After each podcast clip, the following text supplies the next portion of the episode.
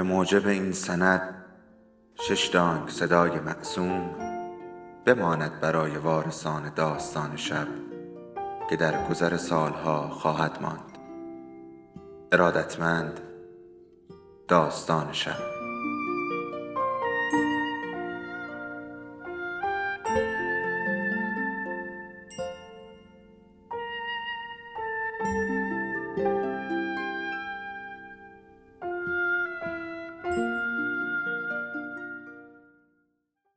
بود یکی نبود.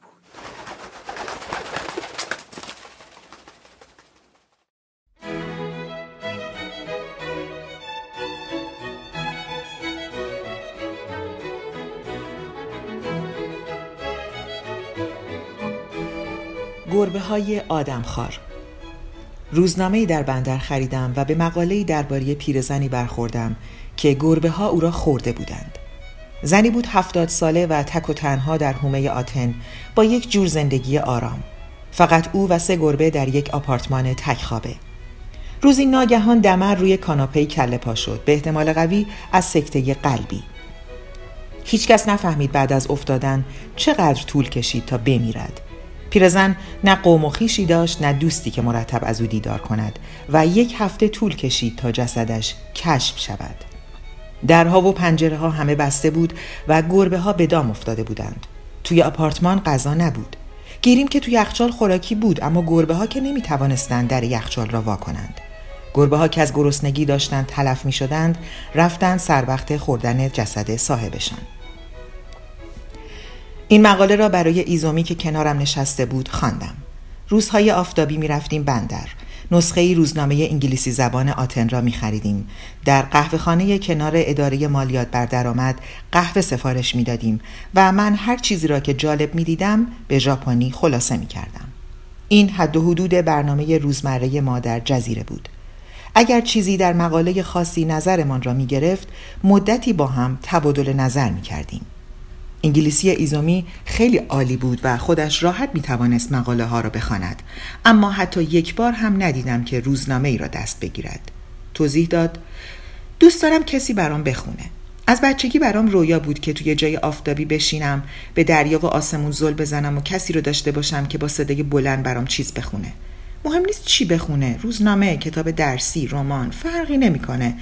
اما تا به حال هیچ کس چیزی برام نخونده. پس تو وسیله هستی برای جبران مافاد به علاوه از صدات خوشم میاد بسیار خوب آسمان و دریا رو که اینجا داشتیم من هم از بلند خواندن لذت می بردم در ژاپن که بودم کتاب های مصور را به صدای بلند برای پسرم می خواندم. بلند خواندن از فقط دنبال کردن کلمات با چشمانت فرق می کند. چیزی پاک غیر منتظره از ذهنت می جوشد. یک جور تنین وصف ناپذیر که مقاومت در برابر آن را محال می‌بینی جرعه جرعه قهوه تلخ را می نوشم و آهسته مقاله می خانم. چند سطر برای خودم می خانم. رویش فکر می کنم که چطور به زبان ژاپنی برش گردانم. بعد با صدای بلند ترجمه می کنم. چند زنبور از جایی پیدا شدند تا قطره های مربایی را که مشتری قبلی روی میز ریخته بمکند. چند لحظه مزه مزش کردند. بعد انگار ناگهان یاد چیزی افتاده باشند. با وزوزی تشریفاتی به هوا پریدند چند بار دور میز گشتند و بعد باز انگار چیزی یادشان افتاده باشد بار دیگر روی میز نشستند. پس از آنکه خواندن همه مقاله را تمام کردم ایزومی بی حرکت آرنج ها روی میز همچنان آنجا نشسته بود. نوک انگشت های دست های چپ و راستش را خیموار به هم چسبانده بود. روزنامه را روی زانوهایم گذاشتم و به های باریکش زل زدم. از لای انگشتهایش تماشایم می کرد پرسید بعد چی شد؟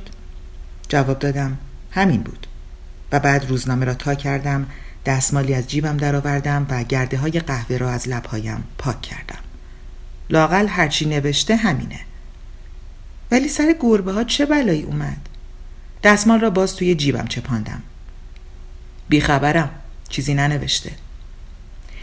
ایزومی بنا به یکی از عادتهای کوچکش لبها را به یک سو لوچه کرد. هر وقت می‌خواست ابراز عقیده ای بکند که همیشه شکل اعلامیه کوچکی را به خودش می‌گرفت لبهایش را همین جور لوچه می‌کرد. انگار ملافه ای را می‌کشید تا چروکش را صاف کند. اولین بار که دیدمش این عادت خیلی به دلم نشست. آخرش گفت هر جا بری روزنامه همشون سر و یک کرباسن هیچ وقت چیزی رو که واقعا می‌خوای بدونی نمیگن یک نخ سیگار سیلم از پاکت درآورد و به لب گذاشت و کبریت کشید. روزی یک بسته سیگار سیلم می‌کشید. نه کمتر نه بیشتر. صبح یک بسته تازه باز می‌کرد و تا آخر روز دودش می‌کرد.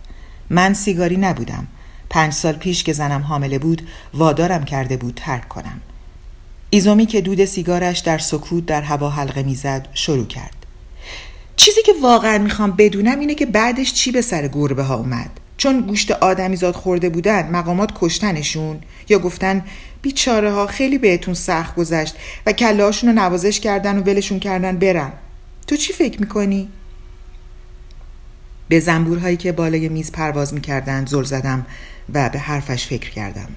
در یک لحظه گذرا زنبورهای کوچک بی آرامی که مربا را میلیسیدند و سه گربه که گوشت تن پیرزن را خورده بودند در ذهنم یکی شدند جیغ تیز کاکایی دوردستی با وزوز زنبورها درآمیخت و یکی دو لحظه آگاهی من در مرز بین واقعیت و ناواقعیت سرگردان شد کجا بودم؟ اینجا چه می کردم؟ از موقعیت سر در نمی آوردم نفس عمیقی کشیدم به آسمان زل زدم و رو کردم به ایزومی. نظری ندارم. فکرشو بکن اگه شهردار یا رئیس پلیس شهر بودی با اون گربه ها چی کار می‌کردی؟ گفتم بد نبود میذاشتیمشون تو مؤسسه ای که اصلاحشون کنه. بدلشون می‌کرد به سبزی خور. ایزومی نخندید. پوکی به سیگارش زد و مثل همیشه آهسته رشته دود بیرون داد. این داستان منو یاد درسی انداخت که بعد از شروع کردن سالهای اول دبیرستان کاتولیک شنیدم. برای تعریف کردم زمانی رفتم به مدرسه سختگیر کاتولیکی. درست بعد از مراسم ورود یکی از راهبه های ارشد همه رو تو سالن اجتماع جمع کرد رفت پشت میز خطابه بنا کرد داد سخن دادن درباره اصول کاتولیکی. از هر دری سخن گفت و گفت. اما چیزی که بیشتر از همه یادم مونده در واقع تنها چیزی که یادم مونده داستان آدمی کشتی شکسته بود توی جزیره که با یه گربه توش گیر افتاده بود. گفتم جالب به نظر می‌رسه. راهبه گفت شما توی کشتی شکسته هستین. تنها کسی که با لاستیک نجات جون سالم به در بردین شما این و یه گربه. تو جزیره بینام و نشون متروکی افتادین که توش خوراکی پیدا نمیشه. تنها چیزایی که دارین آب کافی و بیسکویت خشک واسه زنده موندن ده روز یه نفر. خب همتون گوش کنین. حالا دوست دارم خودتون رو تو این موقعیت تصور کنین. چشماتون رو ببندین و خودتون رو تو این موقعیت مجسم کنین. شما تو جزیره متروکی تنها هستین فقط شما و گربه. تقریبا هیچ غذایی هم ندارین. می‌فهمین؟ گرسنین تشنین و سرآخر میمیرین. چیکار می‌کنین؟ ذخیره ناچیز غذاتون رو با گربه تقسیم می‌کنین؟ نه نمی‌کنین. این کار اشتباهه. شما اشرف مخلوقاتین برگزیده خداوند و گربه نیست. به همین دلیل همه غذا رو باید خودتون بخورین. راهبه این نگاه جدی مرگبار رو به ما داد. کمی یکه خورده بودم. آخه چی باعث میشه همچی داستانی رو به بچه های ناموز بگن؟ با خودم گفتم وای کجا اومدم؟ من و ایزومی تو آپارتمانی در جزیره کوچکی از یونان به سر می بردیم. فصل رونق جهانگردی نبود و چندان جهانگردی پیدا نمی‌شد. بنابراین اجاره ارزان بود. هیچ کداممان تا به آنجا نرسیده بودیم اسمی از آن جزیره نشنیده بودیم. جزیره نزدیک مرز ترکیه بود و در روزهای صاف می‌شد کوههای سرسبز ترکیه را دید. روزهایی که باد میوزید محلی ها شوخی می‌کردند که باد بوی شیشلیک را با خود میآورد. شوخی به کنار جزیره به ساحل ترکیه نزدیکتر بود تا جزیره بعدی یونان و آنجا درست جلوی چشمهای ما آسیای صغیر سایه انداخته بود. در میدان شهر مجسمه یکی از قهرمانان استقلال یونان نصب شده بود. او در سرزمین اصلی یونان قیام کرده و در رأس شورش علیه ترک ها قرار گرفته بود که در آن زمان بر جزیره مسلط بودند. اما ترک ها دستگیرش کرده بودند و به قتلش رسانده بودند.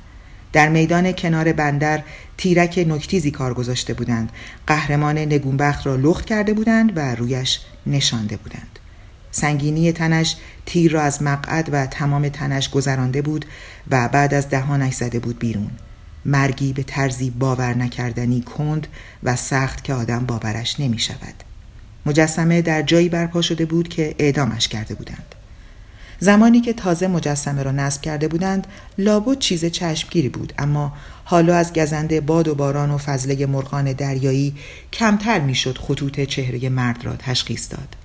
محلی ها کمتر نگاه گذرایی به مجسمه میانداختند و مجسمه هم انگار به نوبه خود به مردم به جزیره به دنیا پشت کرده بود.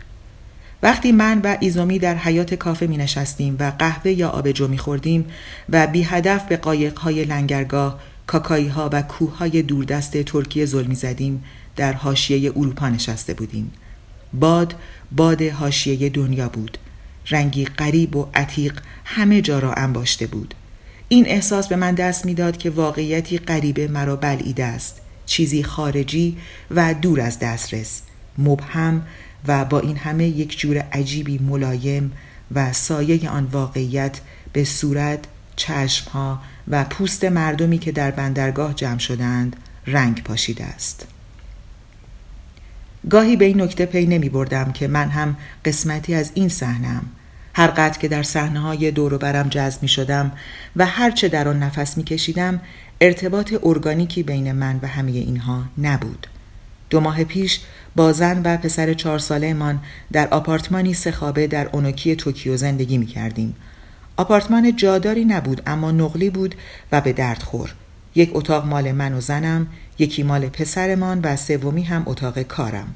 آپارتمانی بود ساکت با چشماندازی روح نواز. روزهای تعطیل ستایی لب رودخانه تا ما قدم می زدیم.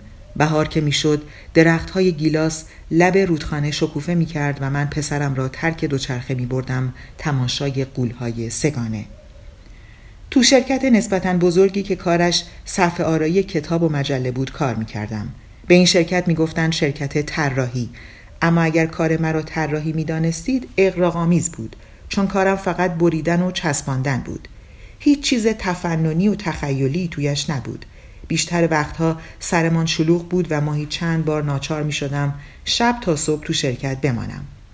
بعضی کارها آنقدر ملال بود که اشک آدم در می آمد. با این حال اهمیت نمی‌دادم و به نظرم چندان هم بد نبود چون کارشناس ارشد بودم می توانستم نوع کارم را انتخاب کنم و هرچه دلم بخواهد بگویم. رئیسم خوب بود و من هم با همکاران خوب تا می کردم. حقوق هم چندان بد نبود پس اگر اتفاقی نمیافتاد شاید تا آینده معین تو شرکت میماندم و زندگی مثل رودخانه مالدو یا دقیقتر آبهای بینامی که رودخانه مالدو را تشکیل می‌دهند نرم و رام پیوسته به سوی دریا روان می‌شد. اما در این بین به ایزومی برخوردم. ایزومی ده سال از من کوچکتر بود. اولین بار که چشممان به هم افتاد جرقه بین ما رد و بدل شد. نه از آنجور چیزها که اغلب اتفاق میافتد. بعد از آن دو بار همدیگر را دیدیم تا جزئیات طرحمان را مطرح کنیم. من به ادارش رفتم و او به ادارم آمد. دیدارمان همیشه کوتاه بود. کسان دیگری هم درگیر بودند و این دیدارها در اصل تجاری بود. اما طرحمان که تمام شد تنهایی عمیقی سراپایم را فرا گرفت. انگار عنصری حیاتی از من ربوده شده باشد. سالها بود چون این احساسی نداشتم. به نظرم او هم به همین حال افتاده بود. یک هفته بعد راجع به موضوع کوچکی به ادارم زنگ زد و کمی با هم گپ زدیم. لطیفه گفتم و او خندید. پرسیدم میای بریم یه چیزی بنوشیم؟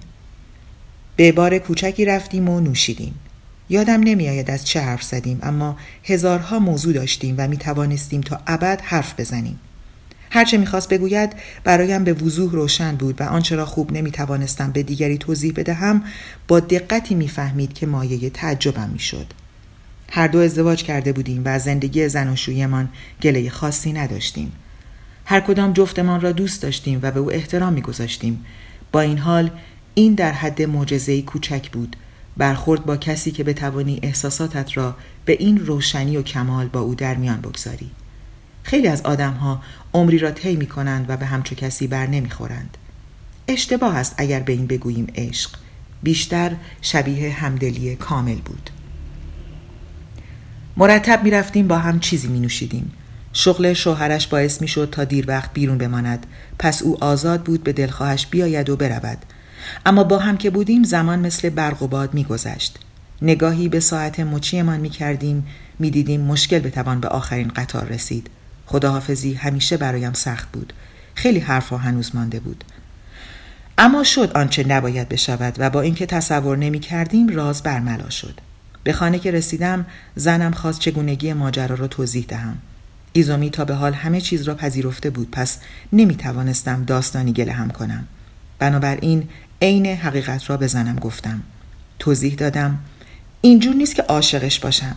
یه رابطه خاصه اما با رابطه با تو خیلی فرق داره. مثل روز و شب. تو تا به حال بو نبردی نه؟ همین نشون میده اون رابطه نیست که خیال می‌کنی. اما زنم دیگر گوش نمی‌داد. یکه خورده بود و خشکک زده بود و دیگر یک کلمه هم به زبان نیاورد. فردای آن روز بارو بندیلش را بست. سوار ماشین شد و رفت خانه پدر و مادرش در چیگازاکی و پسرمان را هم با خود برد. دو سه بار زنگ زدم اما گوشی را بر نداشت. به جای او پدرش حرف زد. نمی‌خوام هیچ کدوم از عذر و بهانه های علکی تو رو بشنوم. و هشدار داد. اجازه نمیدم دخترم به طرف حرامزاده ای مثل تو برگرده. از اولش هم سفت و سخت با ازدواج ما مخالف بود و لحنش نشان می‌داد خیال می کند آخرش حق با او بوده. پاک درمانده چند روزی مرخصی گرفتم و تنها و غمزده فقط تو تخت دراز کشیدم. ایزومی به من زنگ زد. او هم احساس تنهایی می کرد شوهر او هم ترکش کرده بود اما نه پیش از آنکه چند سیلی به صورتش بزند. بعد با یک قیچی همه لباسهایش را پاره پاره کرده بود. از اوورکوت تا لباس زیرش همه جر خورده بود. ایزومی نمی‌دانست شوهر کجا رفته. ایزومی گفت مثل خر تو گل موندم. نمی‌دونم چی کار کنم. همه چی خراب شده و دیگه به حال سابق بر نمیگرده. پشت تلفن گریه کرد. او و شوهرش از دوره دبیرستان عاشق و معشوق بودند. دلم می‌خواست دلداریش بدهم ولی آخر چه می‌گفتم؟ سرآخر پیشنهاد کرد بیا بریم یه جای یه چیزی بنوشیم. رفتیم شیبویا و تو یک بار شبانه تا دم صبح نوشیدیم. ودکا روی من تاثیر می‌گذارد داکری روی ایزامی. نفهمیدم چقدر نوشیدیم. برای اولین بار پس از دیدارمان حرفی با هم نداشتیم.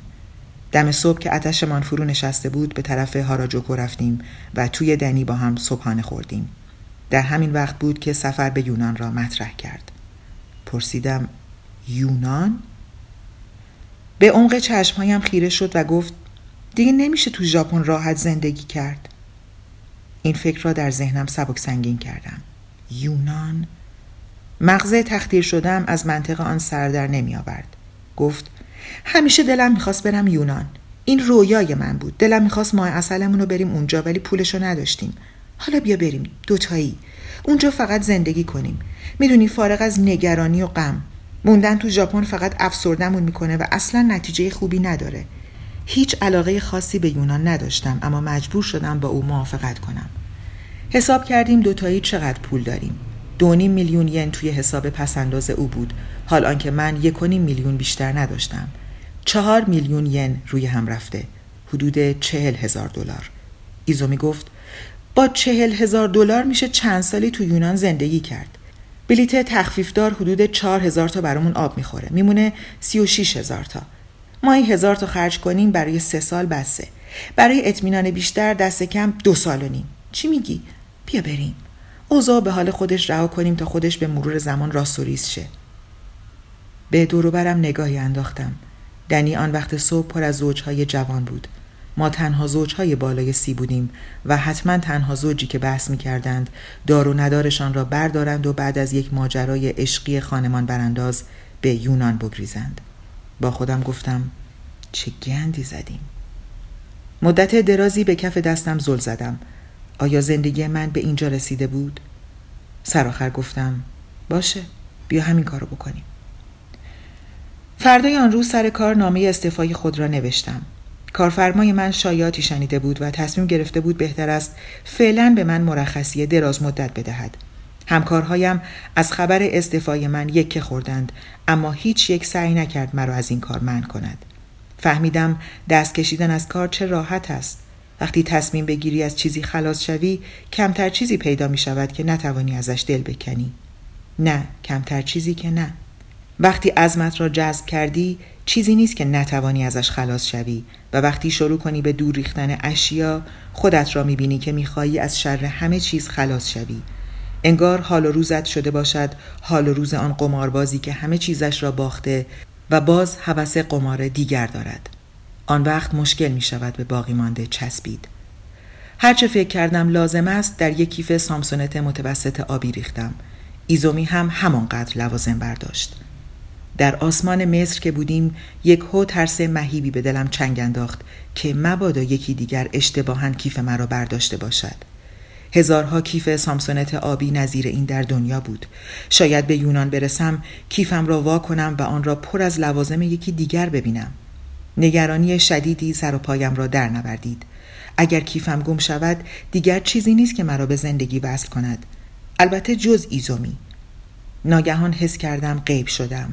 این احساس بسیار غریبی بود. کسی که در آن هواپیما نشسته بود دیگر من نبودم. مغزم به اشتباه به بندی وصل شده بود که شبیه من نبود. ذهنم سرابها آشفته بود. باید به ژاپن برمیگشتم و در جسم واقعی خودم حلول می کردم. اما اینجا در هواپیمای جت بر فراز مصر بودم و راه برگشتی نبود. حس می کردم این تن که موقتا تخت بندش بودم انگار از گچ است. اگر خود را می خاراندم تکه تکه می ریخت تنم بی اختیار بنا کرد به لرزیدن.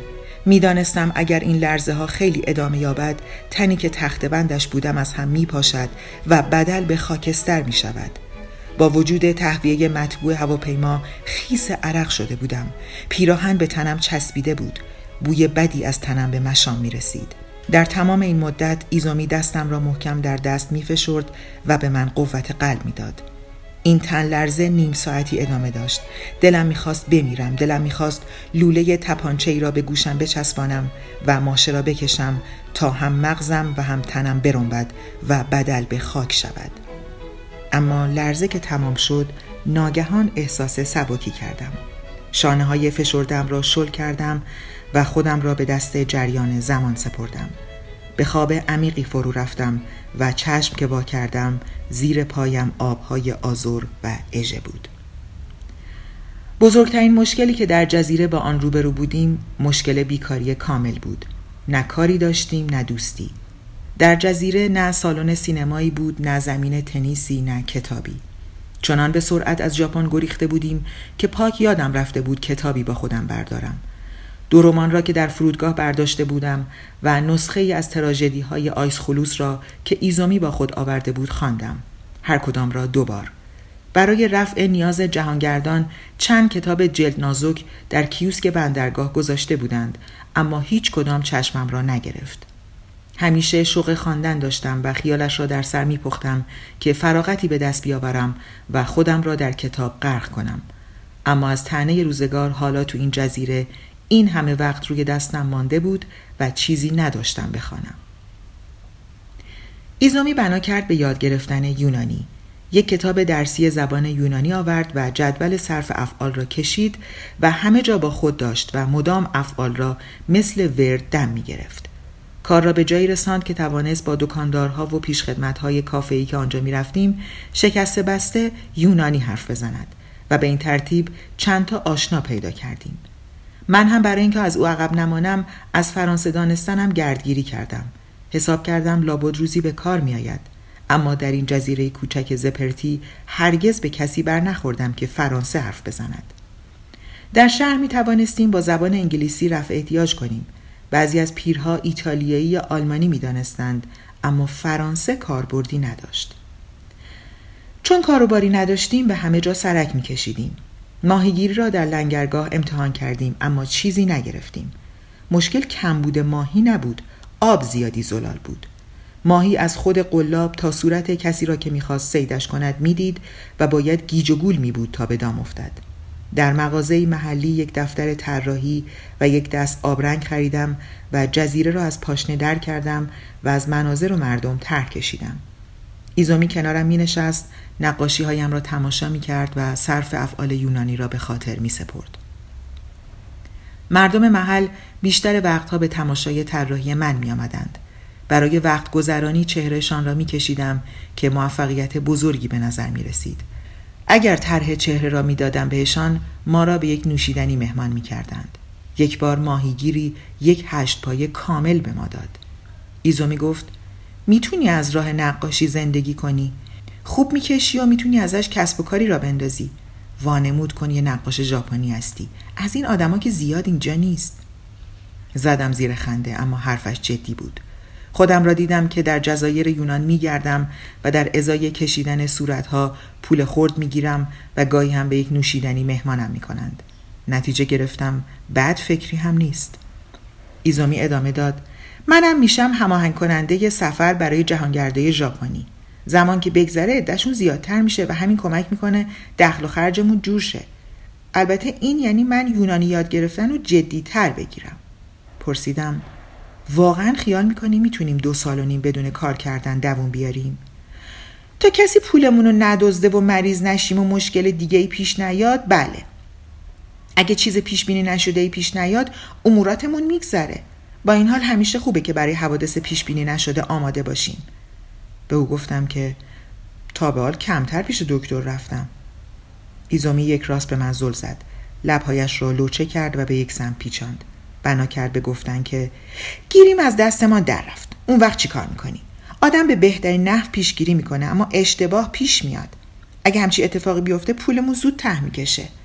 گفتم اگه اینطور بشه شاید لازم باشه برگردیم ژاپن. با لحن آرامی گفت متوجه نمیشی نه دیگه نمی‌تونیم برگردیم ژاپن ایزومی به مطالعه زبان یونانی ادامه داد و من به نقاشی در تمام عمرم این آرامترین ایام بود خوراک های ساده میخوردیم و با دقت ارزانترین شراب ها را می نوشیدیم. هر روز از تپهی در آن نزدیکی ها بالا می رفتیم. بالای تپه ده کوچکی بود و از آنجا می‌شد جزیره های دور را دید. پس از غروب آفتاب در جزیره صدا از جایی نمی آمد. در این سکوت من و ایزومی با هم بودیم و از هر دری سخن می گفتیم. دیگر نه نگران رسیدن به آخرین قطار بودیم و نه دقدقه های هایی را داشتیم که باید در خانه سرهم می کردیم. به قدری معرکه بود که به خواب هم نمی دیدی. پاییز نم نمک گذشت و جای خود را به زمستانی زود رست داد. باد شدت گرفت و موجهای دریا کلاه سفید به سر گذاشتند. در همین وقت بود که داستان گربه های آدمخوار را در روزنامه خواندم. در همان روزنامه گزارشی درباره وخامت حال امپراتور ژاپن هم چاپ شده بود اما ما روزنامه را برای وارسی نرخ تبدیل ارز خریده بودیم ین همچنان از دراخما پیش بود این موضوع برای من حیاتی بود هرچه ین قوی تر بود پولی که ما داشتیم بیشتر می شد. چند روز پس از خواندن این مقاله گفتم حالا که حرف گربه شد یادم آمد بچه که بودم گربه ای داشتم که یه جور عجیبی غیبه زد. ایزومی انگار می‌خواست بیشتر بشنود. چشم از جدول صرف افعال برداشت و نگاهم کرد. چه جوری؟ کلاس دوم یا سوم ابتدایی بودم. ما توی خونه سازمانی بودیم که باغ بزرگی داشت. کاج کهنسالی تو باغ بود به قدری بلند که نوکش دیده نمی‌شد. یه روز تو ایوون پشتی نشسته بودم و کتاب میخوندم و گربه گلباغالیمون تو باغ بازی می‌کرد. گربه مثل همه همجنساش گاهی بر خودش میدوید و میجهید. معلوم بود کفرش از چیزی در اومده و اصلا اعتنایی نداره که من تماشاش می‌کنم. هرچه بیشتر تماشا می‌کردم بیشتر ترس برم میداشت. گربه انگار جنی شده بود چون با موهای سیخ شده به هر طرف میپرید. انگار چیزی رو می‌دید که من نمی‌دیدم. سرآخر درست مثل یه ببر سیاسنبوی کوچولو بنا کرد هی دور درخت کاج دویدن. بعد جیغ گوشخراشی کشید. یهو واستاد و بنا کرد بالا رفتن از درخت به طرف بلندترین شاخه ها تو نیمه را فقط چند لحظه صورتش رو دیدم. هنوز هیجان زده و گرفته بود. پشت شاخه ها پنهان می‌شد و به چیزی زل می‌زد. اسمش رو صدا زدم اما چنان رفتار می‌کرد انگار منو نمی‌شناسه. ایزومی پرسید اسمش چی بود؟ گفتم یادم رفته. کم کم غروب شد هوا رو به تاریکی رفت. نگران شدم مدت زیادی منتظر شدم که گربه بیاد پایین. سرآخر هوا کاملا تاریک شد. دیگه هیچ وقت ندیدمش. ایزامی گفت غیر عادی نیست. گربه اغلب همینجور ناپدید میشن. به خصوص وقتی فهم میشن. زیادی به هیجان میان و راه برگشتن یادشون میره. گربتون لابد از درخت پایین اومده و وقتی کسی نمیپاییددش رفته جای دیگه. گفتم فکرشو کردم ولی اون وقت بچه بودم و خیال می‌کردم گربه تصمیم گرفته روی درخت زندگی کنه. دلایلی برای این کار داشتم. هر روز تو ایوون میشستم و درخت کاجو برانداز می‌کردم و امیدوار بودم ببینم گربه از لابلای شاخ و برگ سرک بکشه. انگار ایزومی دیگر توجه نداشت. سیگار سیلم دومش رو روشن کرد و بعد سر برداشت و نگاهی به من کرد. پرسید یه وقتا یاد بچت میافتی؟ نمی‌دانستم چه جوابی بدهم. صادقانه گفتم یه وقتایی ولی نمودم گاه گداری به فکرش میافتم هوای دیدنش رو نمی کنی؟ گفتم گاهی می کنم. اما دروغ بود.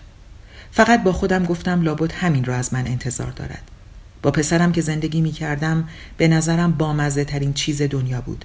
هر وقت دیر به خانه می رفتم اول خودم را به اتاق پسرم می رساندم تا صورت خوابالودش را ببینم. گاهی میل عمیقی در برم می گرفت که چنان در آغوشم فشارش بدهم که له شود. حالا همه چیزش صورتش، صدایش، حرکاتش در سرزمین دوردستی بود. فقط بوی صابونش به روشنی یادم بود. دوست داشتم تنش را بشویم و کیسه بکشم. پوست حساسی داشت جوری که زنم صابون مخصوصی برایش خریده بود. تنها چیزی که از پسرم یادم مانده بود بوی صابونش بود. ایزومی گفت اگه دلت می‌خواد برگردی ژاپن معطل من نشو. نگران منم نباش. یه جوری از پس زندگیم برمیام. سری تکان دادم ولی می‌دانستم موضوع سر رفتن به ژاپن نیست ایزومی گفت از خودم می‌پرسم بچت که بزرگ شد به تو همینجور فکر می‌کنه مثل اون گربه که تو درخت کاج قیبه زد خندان گفتم شاید ایزومی سیگارش را در زیر سیگاری له کرد و آه کشید گفت بیا بریم خونه. گفتم تازه اول صبح. اشکالش چیه؟ هیچی بعدا که نصف شب بیدار شدم ایزومی کنارم نبود. به ساعت کنار تختم نگاه کردم. دوازده و نیم. کورمال کورمال دنبال کلیده چراغ گشتم. روشنش کردم و به دوروبر اتاق زل زدم.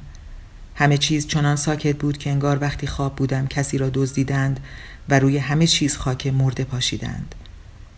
دو ته سیگار له شده تو زیر سیگاری بود و یک پاکت سیگار خالی مچاله کنارش. از رخت خواب در آمدم و رفتم طرف اتاق پذیرایی. ایزومی آنجا نبود. تو آشپزخانه و حمام هم نبود. در را وا کردم و به حیات جلو نگاهی انداختم. فقط یک جفت صندلی راحت پلاستیکی در نور روشن محتاب قوطه ور بودند. با صدای آهسته گفتم ایزومی؟ هیچ صدایی. باز صدا زدم این بار بلندتر. قلبم به تپ تپ افتاد. آیا این صدای من بود؟ تنینش بلند و غیر طبیعی بود. باز جوابی نیامد. نسیم ملایمی از جانب دریا علفها را به خشخش انداخت. در را بستم. به آشپزخانه برگشتم و نصف لیوان شراب برای خودم ریختم تا آرام بگیرم. درخشش محتاب از پنجره آشپزخانه سایه های غریبی روی دیوار و کف اتاق میانداخت. همه چیز مثل نمایشنامه ای آوانگارد نمادین به نظر می رسید. ناگهان یادم افتاد شبی که گربه بالای درخت کاج قیبک زده بود دقیقا مثل امشب بود. قرص کامل ماه بی هیچ لکه ابری. آن شب بعد از شام باز به ایوان رفته بودم تا دنبال گربه بگردم. هرچه از شب میگذشت نور محتاب درخشانتر می‌شد. به دلیلی نامعلوم نتوانستم چشم از درخت کاج بردارم. گاه به گاه مطمئن بودم چشمهای گربه را می‌بینم که لابلای شاخ و برگ برق می‌زند. اما این فقط توهم بود. گرمکن کلوفت و شلوار جین پوشیدم. سکه های روی میز را برداشتم و زدم بیرون. لابد ایزومی خوابش نبرده رفته بیرون قدم بزند. حتما همین بود.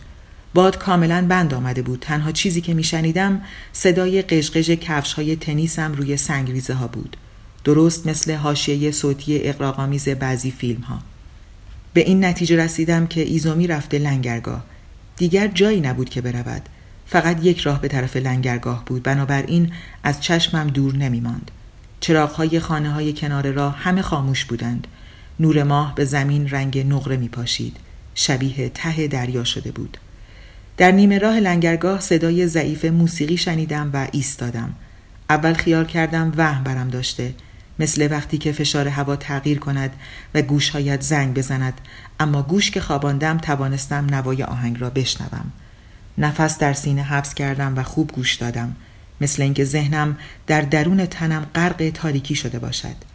شک نبود که موسیقی بود. یکی ساز می‌زد. ساز زنده بی وسایل تقویت صوتی. اما چه سازی بود؟ سازی شبیه ماندولین که آنتونی کوین در زوربایی یونانی می‌زد. بوزوکی آخر کی این وقت شب داشت بوزوکی می‌زد و کجا صدای موسیقی انگار از ده بالای تپهی به گوش می رسید که هر روز برای پیاده روی از آن بالا می رفتیم. سر دوراهی ایستادم و نمی‌دانستم چه کنم و به کدام سمت بروم. ایزومی لابد همین موسیقی را در همین جا شنیده بود. احساس روشنی داشتم که اگر این موسیقی را شنیده لابد به سوی آن رفته است.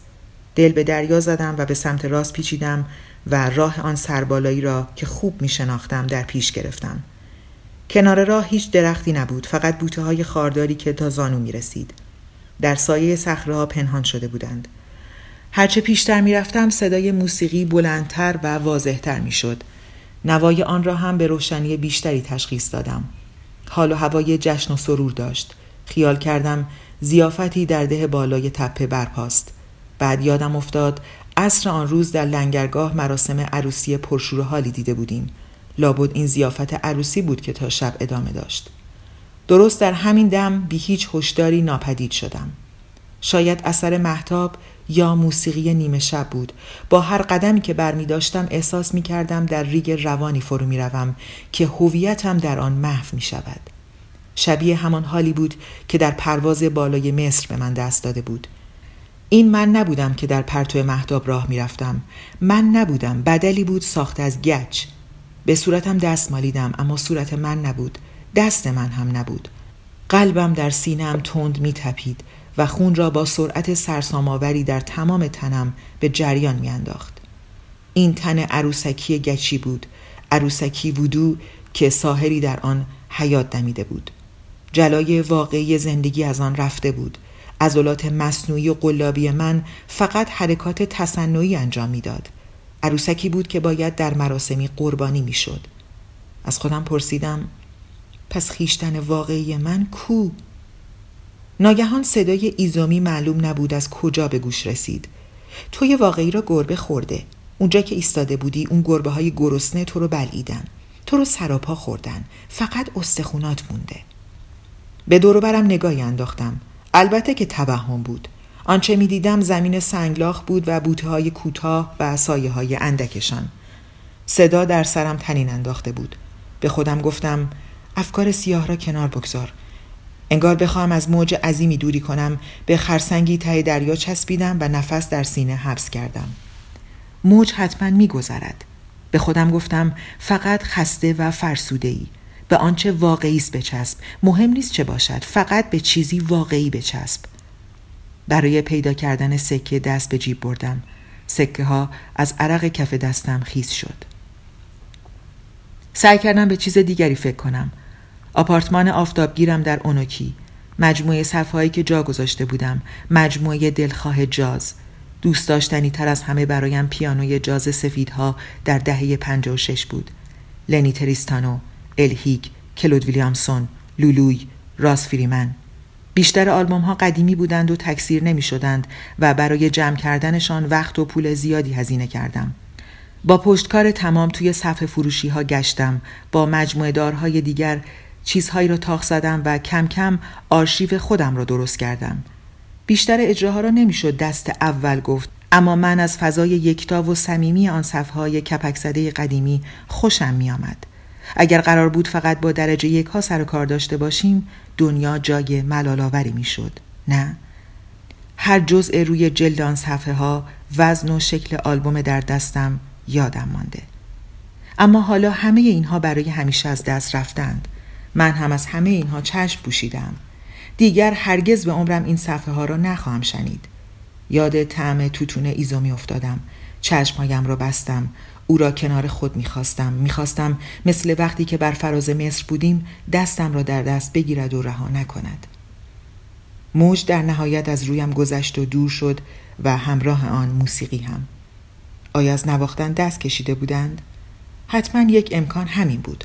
آخر ساعت یک شده بود. شاید هم در اصل صدای هیچ موسیقی نبود. این هم یک امکان بود. دیگر به شنواییم اعتماد نداشتم.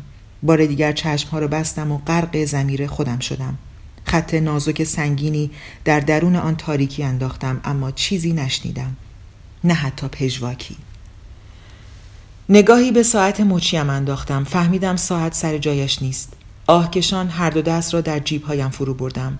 واقعا ساعت برایم اهمیتی نداشت. نگاهی به آسمان انداختم. ماه سنگ سردی بود که پوستش را سالها خشونت خورده بود. سایه های سطحش مثل سرطانی بود که ریشه دوانده باشد.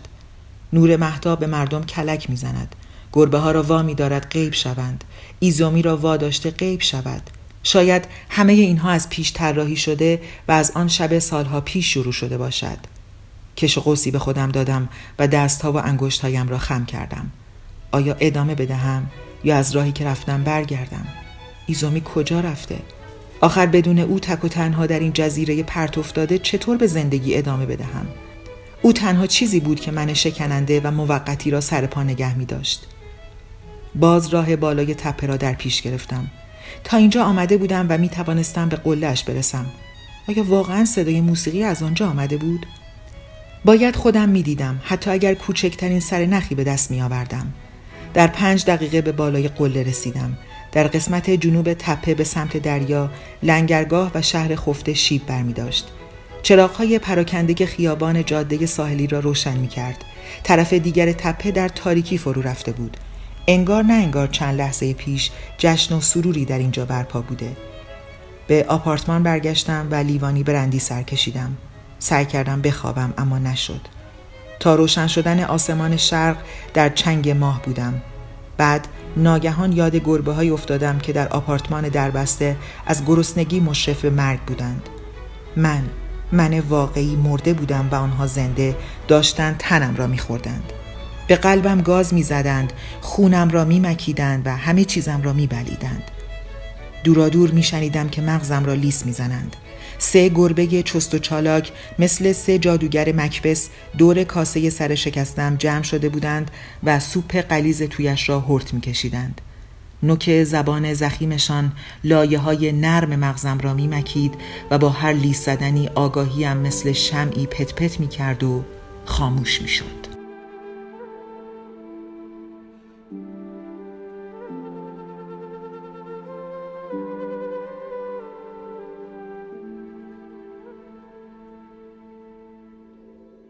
داستان شب بهانه است. برای با هم بودن دور هم نشستن شنیده شدن.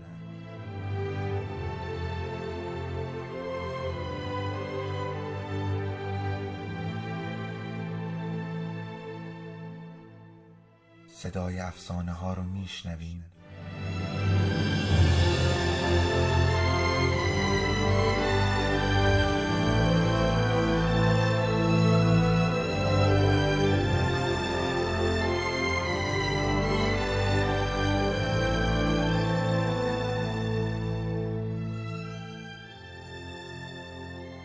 tombe.